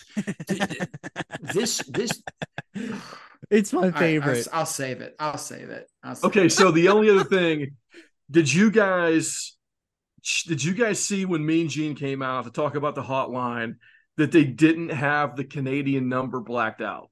Yeah. So can can you call the Canadian number and it'll still I'm going to call it right now. Is what's going to happen. call it live on the really air. quick while, while you Hold are on, here it is. Here it is. um, Hold on. Please check the number and dial again. Did you get that? It didn't. It, it won't Uh, go didn't through. go through. Yeah, I heard it though. Please check the number and dial again. Yeah, I saved the number last night. Yeah, that's really funny that they didn't they, they didn't do that. They didn't blur out the Canadian number. And and Mrs. Mongoose, we were we were- we were down here getting our swell on while that was on. She goes, "There's the Canadian hotline number." So there you go. Nice. Even even even noticed by a layperson. Love So it. this first this first match was Ravens rules. You said. Yes, it was uh Saturn versus Raven, and it was a two and a half stars from Dave. And I, again, this is kind of a weird thing. Like usually WCW is known for starting with the cruiserweights, and they start with you know uh, a Ravens rules match, which is weird, but. I don't know. How do we? I don't know how we feel about Ravens rules, other than like. Well, I- I there's too many think Raven- matches. Raven in WCW was criminally underrated. That that guy is super talented at this point in his life. They should have done more with that guy, man. I I think Raven's awesome, especially here in his WCW stuff was was fantastic. So here, here's my problem with it is that I watched the Road Road Wild, Hog Wild, whatever first, where we saw the back to back hardcore hour of Yeah. just waste my life hardcore matches. That's that that that really impacted my view of this because we started with Ravens rules versus Perry Saturn and uh, Raven. I was like, Are you freaking kidding me, man? like I, I feel like I just watched this for six hours during that Road Wild show. Um, Dave's first sentence in his review was both guys worked really hard, but the match fell apart with an overbooked and poorly timed finish. And I actually think that was perfect. That was the perfect summarization of this match. How about the uh, that- how about the how about the botch from the top rope onto the tables from Perry Dude, Saturn? they did, and then they turned around and did that at Road Wild, literally the next pay per view. when when that was on, I rewound that to see, make Mrs. Mongoose rewatch because I was like, he's standing there, dude, and they pulled Raven out, and he still jumps. What are we? I don't Oh, know, dude. I don't know who screwed that up or Saturn didn't jump early enough or what happened, but it looked really bad. Saturn literally Oh, just went was wee like right. and Saturn top and. Saturn was the one out of the four rascals that Vince wanted the most. I know, isn't that insanity? Are you uh, what planet is he on at that point? Saturn. Sa- yeah, yeah, exactly. yeah, literally on Saturn. Did you know Uh, the reason that Saturn's name is Perry Saturn is because his name is Perry Satullo? No, I did not know that. Didn't know that. Yeah, Wow. makes a lot of sense. yeah. Well, whatever. Anybody Uh, find him? Is he still missing? I don't know. I Haven't heard for a while. To a mop somewhere in the Midwest. Whatever. Ah, Yeah, yeah, but but um, but we had we had that botch, and then we had um, Kanyon come out. Yeah. and Kanyon raised Raven's hand. Did that go And- anywhere? and- did did did that? I mean, where did that go? Because Here- both those guys here's are the awesome. thing, man. Here's the thing. I don't care because he gave him a uh, flat line or whatever, and then uh, it didn't end up with Raven being pinned, which was weird. And And no impact. Uh, but next we had what was voted as the best. really, really quick, John, just Yeah. just say that Raven won. Raven did win. We we talk about all this stuff. Raven won. He did hit the even flow or whatever his DDT was called. So yeah, that was that. So Yeah. yeah, was- Saturn gave a gave Riggs a DVD and then he got even flowed. So Jeez. even flow. And at one point, at one point, Lenny Lane got involved also. So, or was that Lodi? I don't even know who the hell. Which I think it was one Lodi. Lodi, yeah, Lodi. whatever. Jeez. Yeah, sign got sign guy Lodi. Shouts. Uh, the next match on the card was voted uh, by the re- by the Observer uh, reviewers that it was the best sh- match on the card. It was a four star match. This, this was this was my favorite match in the show, man. I thought Yeah, I thought this was hand down, hands down, awesome. And really quick, uh, this was Kidman's first pay per view match. Really? Was yeah, first pay per view singles match. Wow. And this was awesome. So go Yeah. ahead, John. Uh, yeah, this was uh, Billy Kidman versus Juventud Guerrera, which uh, Andretti and I are still pissed off at you, Juventud. If you're listening to this, fuck you for not showing up to Relentless Wrestling uh, in LA. So fuck Yeah. you. Uh, but at any rate, you had a really great match here. Uh, I feel like if you inserted this match on like a dynamite today, it would fit right in. It was, I thought it was really good. Yeah, they looked awesome. Both these guys were outstanding. Yeah, there was really good, really good uh, cruiserweight action that you would expect uh, when you would turn on WCW. The, the thing, the thing I noticed too about it was for Juvi being a guy that wore a mask for a long time, like he, his, uh, his believability with his face is really good Yeah, for for for being someone who picked that up pretty quick. You know, after working with a mask for all those years. So, I mean, hats off to him for that. He, I thought he looked great. He looked great. It was, uh, dude, high spots. High spots were boom, boom, boom. Like they were. m- there was no botches because here's the thing is when you have somebody that works lucha and somebody that doesn't is that we see it on wednesdays all the time you know with like Komander and those guys where you know there's some of these miscommunications every once in a while there were none of those here this was awesome this was crisp and clean that frankensteiner that springboard frankensteiner was Yeah. awesome Uh-huh. um, and then uh, the the finish, dude, where Kidman, because you know, and John, if you don't know this, one of the you know the the things about Kidman forever was that he would do the shooting star press and just kill the guys to death Yeah. that he would hit. So yeah, like he would just mash their orbital bone and all that.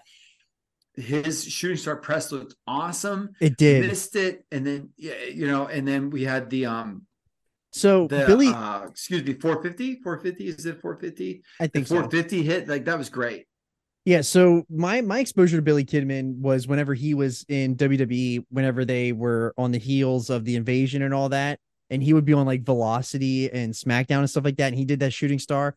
Dude, that shooting star was the greatest fucking move I thought I ever saw in my life when I saw it the first time he ever did it, and it still looked good here. And the Yeah. fact that he just ate it right in his face uh, was even crazier. But I thought this match was fantastic. I don't. This was the best match in terms of work, uh, for me. Um, but not my not my- not the most fun that I had in a match though. no but no i, I agree but to me this is a four star match like Oh, oh, 100% it agree. four, and, and and and like i am i am right on board man I would've- thought, I would've thought said this four. was I would have said four. yeah i thought that i thought this was awesome Yep. Uh, and then uh, the next match, this is kind of like a twofer here. Uh, we get uh, a Chavo versus Stevie Ray, and then and then that leads into the Eddie versus Chavo uh, hair versus hair match. And I don't know what the hell this Chavo and Stevie Ray thing was, but I popped to the moon when they did the handshake spot and he started tapping out to the handshake. And that ref totally shit the bed on that. That couldn't have looked worse. That ref, all these refs in WCW fucking suck. That's the only thing I got to say about the show. They I thought that, I thought that was. I agree with you. That was clever, and that was terrible. It was both really smart and awful, Poorly executed. at the same time. poorly Yeah. executed because Stevie in late- Stevie Ray Stevie Ray's a guilty pleasure of mine from from back from forever, but Chavo is not. I, I just I can't I can't get into Chavo, dude. I, I just cannot for whatever reason. I'm just I'm I'm out on that guy. yeah, I can't I can't say that I'm in on Chavo either. Insane Dave literally says Chavo was spraying the crowd with the super soaker, which was pretty hilarious. He's a strange animal, man. Yeah. he's he's, he's because That- he brought that super soaker out, and I was like, "Get the f off my television, brother!" Yeah. Oh my gosh. Uh, but after they do that handshake spot, and it, it leads into where now Eddie has to face uh Chavo for the hair versus hair match. My notes here are that there were two ass biting spots where Chavo was biting Eddie's ass. What the fuck was that? I, I have no. Championship Wrestling show that we saw uh, while we did the awards. I would rather see Bushwhacker Jeez. Luke's ball sack again than than look, watch Chavo bite a man's ass in the ring. Uh, but but the thing about that is, is that I didn't think that like when they finally got into the match and they quit fucking around, I thought that it was good work. But until they got there and they got the ass biting out of the way, dude, I could not wait for this match to be over. And Eddie wins in a small package. It gets a three and a quarter star, but the post match stuff, that is what pissed me off the most because that took way too long. Uh, so uh the next match here we had Konnan and Disco, and I refuse to talk about this match because I skip fast forward. So, uh, So, you, really quick, not going to get me to really- watch a damn disco match. Yeah, so really quick, I if you wouldn't mind, I'd like to call the segment Mongoose Reads. This will take 20 seconds. Uh, this is me reading directly from the Wrestling Observer, which actually is exactly what I felt. Um, Konnan beat Disco Inferno in 216. Actually, the best part of the match was before it even took place, where Alex Wright and Disco Inferno mimicked Konnan's mic work. Konnan came out with Kevin Nash dressed up like a 40 year old who's still in high school, and Lex Luger just like one of the fo- only 40 year olds who still wants to compete in bodybuilding contests. It was basically short and sweet with Luger racking right outside the ring, Nash giving a high kick and a power bomb to Disco in the ring, and Konnan finishing Disco off with a tequila sunrise submission quarter star. That perfectly That was perfectly, perfect. that was perfectly Dave sums up, Being yeah. perfect. Yep. yeah. Jeez, The only thing, the only thing good I have to say about Konnan is I like that Toy Biz figure that came with a trash can. That's Dude, it. I died when he when he said that Co- that Kevin Nash looked like a 40 year old still in high school. I died because he was in pennies or pippins or whatever, and he had a full like glimmery Durasheen boss outfit on. Yeah, I, I loved it. uh, then then we got to a match that I this was for entertainment purposes. This was my favorite match of the show, and that was Mysterio and Chris Jericho. Ah, you missed you missed the Giant and Kevin Greene. I did miss the Giant and Kevin Greene. We already it's because we talked about Kevin Greene. That's what threw me off there. Uh what so the Giant and Kevin Greene, we already put over Kevin Greene huge. Uh Giants choke slam I thought was insanity. This got a quarter star as well. Um I thought that, you know, uh Kevin Greene looked great and for somebody who was uh you know an actual like pro athlete to come in and do something he looked really really good. Got stuck in there with a shithead in the giant. Uh, and for some reason, when they said the giant was 26 years old, I didn't believe them. Dude, when they said the Giant was 26, I almost fell off my chair. I wasn't ready for that. He looked 37. Um, look, man, Kevin Greene looked so good. And we talked about this before. He looked, and and I mean, look aesthetically, looked so good, but he looked like he belonged in a pro wrestling ring. And Yes. so a quarter star I don't think is fair. It's not it's because not I'm, I'm I'm I'm judging with there being a, a, a non pro wrestler in there. This is too easy for me. Like two stars, this was easy to watch, and I didn't mind this. I seriously didn't. The giant should have won because he's on his, you know, he has a title match coming up or whatever. Um, it's a pro uh, pro football player that's going up against a pro wrestler and not in the main event. So whatever, dude. It was what it was. I thought this was fine. I did. I thought this was fine for pay per view. weird. It's weird. Yeah, why, why did why weird, did we but I thought have the was fine. match? Why did we have the match? Why Well, are we using why are we feeding Kevin Greene to the giant? Here's what Dave said. He said this wasn't a good match. However, Kevin Greene is an, an amazing worker for only his fifth match. So I agree with that too. Yeah. And then so this is what I thought was my my favorite match in terms of entertainment was the Chris Jericho Rey Mysterio match. And this got two and a three quarter stars by Uncle Dave. Uh, I thought this is classic uh, Chris Jericho uh, on the mic with JJ early. And when he called and said that, is this going to be some independent jabroni and uh and called him a jobber before uh, Mysterio ever came out, I popped huge.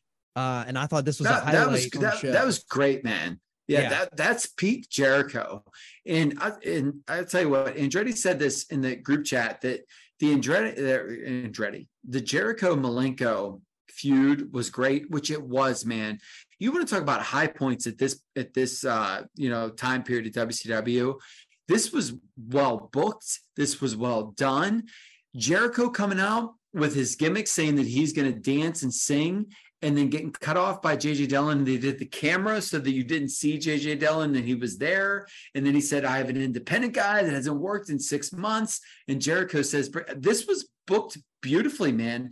The problem is, this match was initially stated for or uh, slated for 18 minutes. yeah. 18 minutes and it got six. Well, And I so- It would've been- it would've been beginning where he fantastic. kept he kept saying, "I'm trying to do a little soft shoe routine for these people," and I oh was Yeah. freaking laughing my ass off at that. It was great. Yeah. No, yeah, entertainment value top notch. And if this would have even gotten 10, this is probably it's probably easily four stars.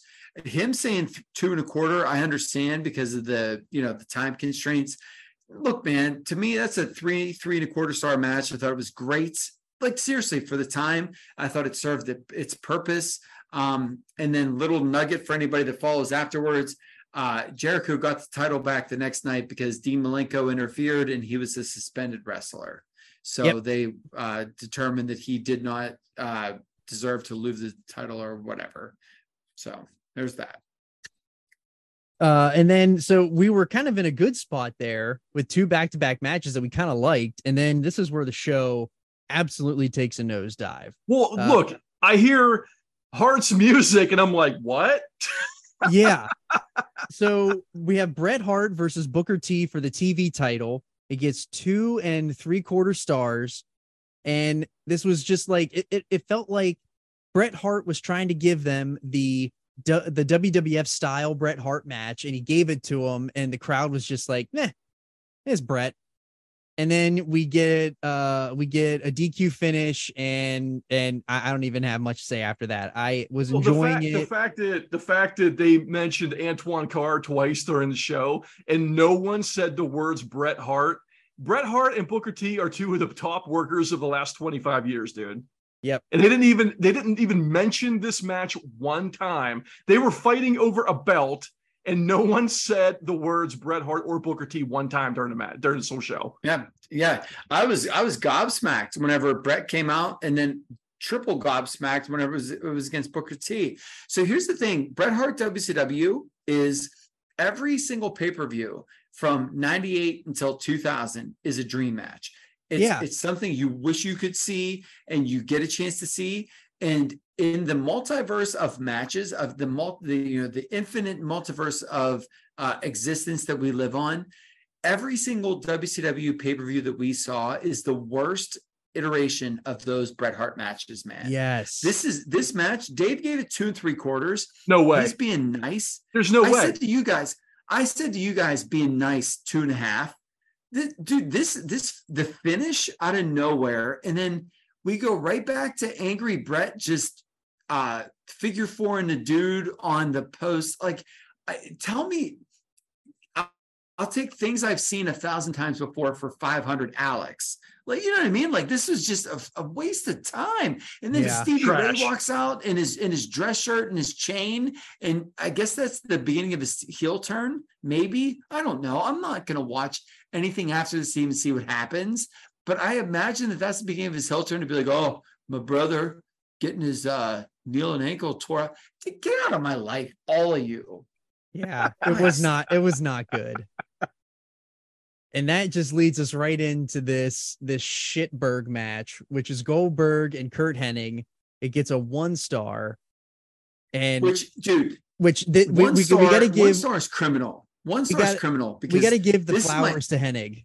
Yes. Yeah, dude, this this this is this is my second favorite match on the show. My favorite match in the show is Juvi and Kidman. This I have over the Jericho and Mysterio match because, dude, Hennig flopped and sold like a champion. I thought Goldberg looked great. He was over. Now, uh, Dave did say, and, and I did laugh when I read this when they showed a big crowd shot while piping the chant, you could see that nobody was chanting his name, which I didn't I didn't catch live, but that made me laugh. Um, but look, man, this is an easy two and a half, three star match for me because of I, I thought this was perfect. I thought you put your champion over huge. I thought Hennig bumped like a champ. I, I thought this was awesome. I, I love this. Yeah, I thought it was a really good outing by Hennig in that, you know, he he he's tried his ass off to get Goldberg over and he looked good and uh I don't know. Hey, shout out, uh, bleeding. Shout out Bobby Winners for finding a, a, Remco AWA Kurt Hennig in the wild this weekend with the camo pants still attached. Wow. Pretty awesome. Great, great find. Uh, but we're here. We're here at the main event. Uh, Hogan and Rodman versus DDP and Karl Malone, a negative quarter star. And I'm not convinced that Rodman wasn't drunk during this match because he looked like shit and he wrecked this match, blew it all to hell. It was Couple supposed to be 45 minutes long. Hogan cut it short, and you could tell because Rodman Yeah. stunk up the joint. Thank, So, thank really God. here- Thank God Hulk Hogan was there to hold it all together. Thank God. Yeah, Re- really quick here. There's there's a couple of things that I want to note here. Uh, so the first thing before we get into this main event is that uh, Dave Meltzer had noted this in the Observer that week. Jake Roberts used to repeat the fable every time he turned heel. It went something like this: You see a wounded snake and it's about to die. You save its life. You nurse it back to health. You treat it as a friend. It becomes your best friend. And one day, out of nowhere, the snake bites you. You asked the snake, After all I did for you, why did you bite me? And the snake responded, The first time you picked me up, you knew I was a snake. Rodman is Rodman. Yeah. So I thought, I thought that that was a perfect, perfect prelude to this. Um, so a little bit of background, really quick. WCW had one match on Rodman's contract. So when he signed that 97, they had one match left. They tried to pawn it off to New Japan, and New Japan said, We can't do anything with this. We'll pay him a lot of money and not get a lot of return. Um, and so then that led us to this match because him and Malone had the same agent, which we had talked about before. Um, a couple of things that Dave said, I want to note uh, when the smoke cleared, and it probably still hasn't out of Rodman's eyes, it wasn't altogether different than most WCW pay per view events. Some good wrestling underneath, and the matches got progressively worse until climaxing with Hulk Hogan stumbling around in a poor match that usually draws a hell of a buy rate. Um, and the one thing that I should note is Dennis Rodman made $750,000 for this night of work. With inflation, that's probably what? Over One a point one. I, I, I was uh, probably more than that, man. So 750K in 1998 dollars, like that's Probably one one, one two. yeah, yeah, it's something else, man. It was So awful. um this was something else, dude. I uh, I had before I even went back and read anything, um, they announced people at the beginning and they said uh like six foot six or whatever and 297 pounds. And i was like dude they are inflating rodman's number. It was hogan. They said hogan was like six foot six. And i was like get out of town man. Um so that was weird because then rodman comes in and he's nine feet taller than hogan was. Uh so your gimmick your gimmick height and weight like totally just jumped the shark there um, the other thing is there was not a move done until five minutes into this match. Yes. Five minutes into the match, Malone sl- uh, slammed Hogan. Um, I, I, I when when I think about it, one one thing to shout out is that Kanyon and Billy Kidman did tr- uh, train Karl Malone for this match, and he looked competent, and I'll give them that. But I'll tell you what, man, there was just this was a mess. This was a bloody mess. Negative, negative quarter, one and a quarter. Oh my gosh, being nice. Yeah, being really nice. Oh my gosh. I can't wait to watch Fall Brawl 98.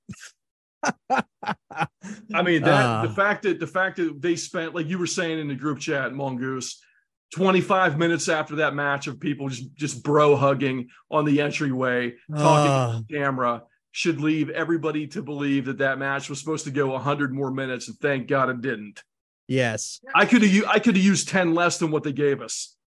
Yeah, yeah, dude, that's that's totally you're you're totally right. Um uh we should note that during the main event we did get to see Chris Chelios. That was awesome.